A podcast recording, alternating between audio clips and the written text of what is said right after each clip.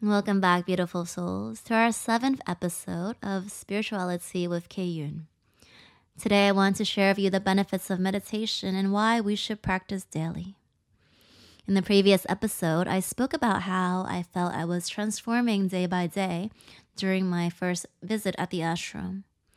I would say a lot of the purifying and healing experience resulted from my newfound interest, which was meditation.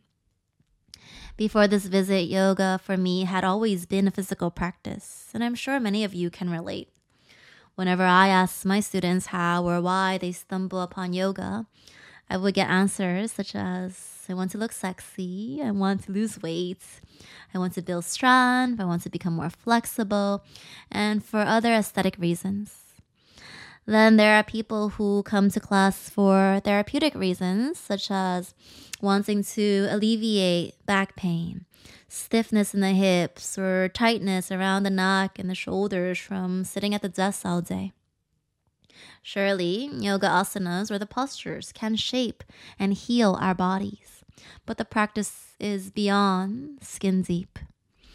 Even if we don't feel anything other than the physical benefits, we are in actuality working on the more subtle layers of the body, such as the mental, emotional, and energetic layers. Meditation, just like the posture, is an important part of yoga. In fact, it is probably even more important than the physical practice. If you're familiar with Raja Yoga, there are eight limbs or eight steps to reach the final goal.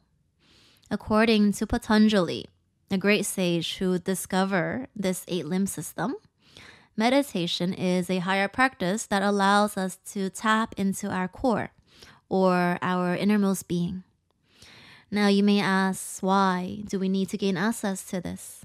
The answer is because our innermost being is where the fountain of happiness, peace, bliss, and joy lies.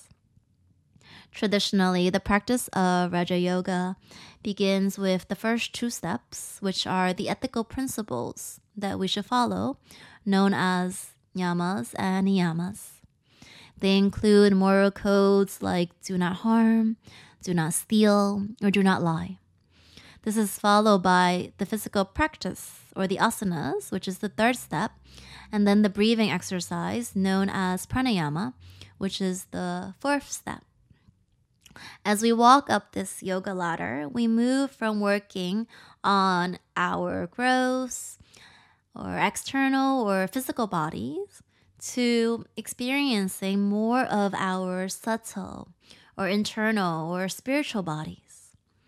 This is done through techniques like withdrawal of the senses, which is the fifth step, or one point of concentration, which happens to be the sixth step. Then Finally, we reach the seventh step, and that is meditation.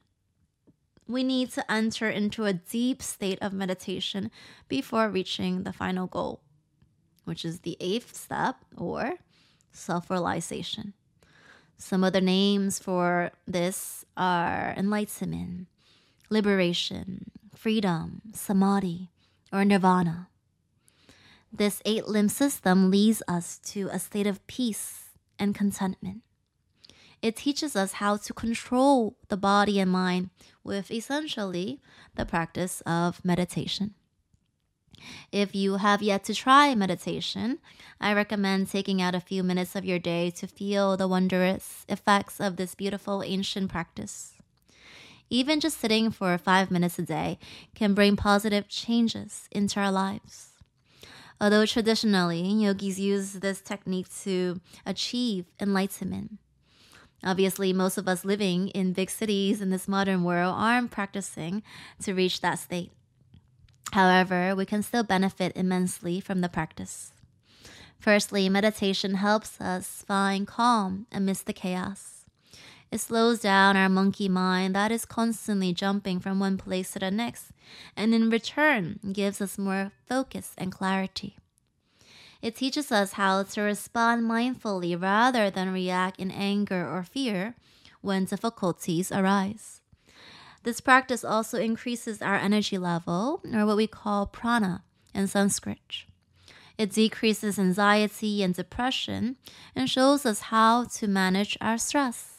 If insomnia is an issue, it can definitely help us by improving the quality of our sleep. With regular practice, we find peace from within and we become more positive. Meditation has literally become my main practice with some movements and breathing on the side to complement it. I always say meditation is my medication. I believe everyone who meditated before can share how the practice improves our physical, mental, emotional, and spiritual well being. However, the technique or type of meditation people practice can vary as we are all different by nature. Traditionally, yogis would sit in silence to meditate or use a string of beads called a mala to count and chant mantras. This is known as japa meditation.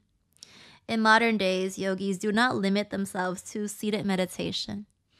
If sitting in stillness sounds impossible, there are other practices like breathing meditation, walking meditation, singing bowl meditation, eating meditation, and tea meditation, or even some crazy and bizarre ideas like wine tasting meditation, laughing meditation, and hugging meditation. There are more than hundreds of techniques and styles these days. I'm sure we can all find something that resonates with us to incorporate into our daily lives. During my last day at the ashram, the morning satsang, which is a spiritual gathering, was held on the beach. Instead of sitting for 30 minutes in silence, we practiced walking meditation.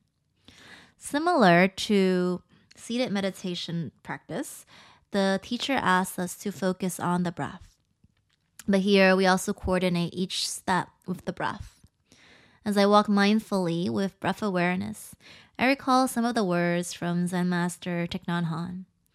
He said, When we walk like we're rushing, we print anxiety and sorrow on the earth. We have to walk in a way that we only print peace and serenity on the earth. Be aware of the contact between your feet and the earth. Walk as if you are kissing the earth with your feet. Isn't it beautiful? He also raised an important question for contemplation. He said, Every day we are walking, but do we know where we are going? We have been running our lives, but we have arrived nowhere. Now it is time to stop.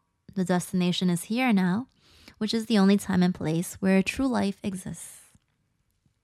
And that made me ponder where have I been walking to? What is the purpose or meaning of my life? Why am I here? As I meditate and reflect on these existential questions, I started to have more clarity and found answers from within. Surely, this visit to the ashram was an awakening experience for me. I literally felt like I woke up from a deep slumber. Seeds were being planted within me. I felt it was now up to me to nourish and cultivate these seeds. It felt as if I'm about to embark on a new journey to return home. Perhaps I needed to return back to the present moment or return home to my true self. Or maybe this path will lead me back home to where I belong. Thank you all for listening. If you have any questions, comments, or suggestions, please do reach out to me. I'm always happy to hear from you. You can find me on Instagram, kyun underscore. Have a great morning or evening wherever you are. The lights within me bows to the divine lights within you. Namaste, everyone.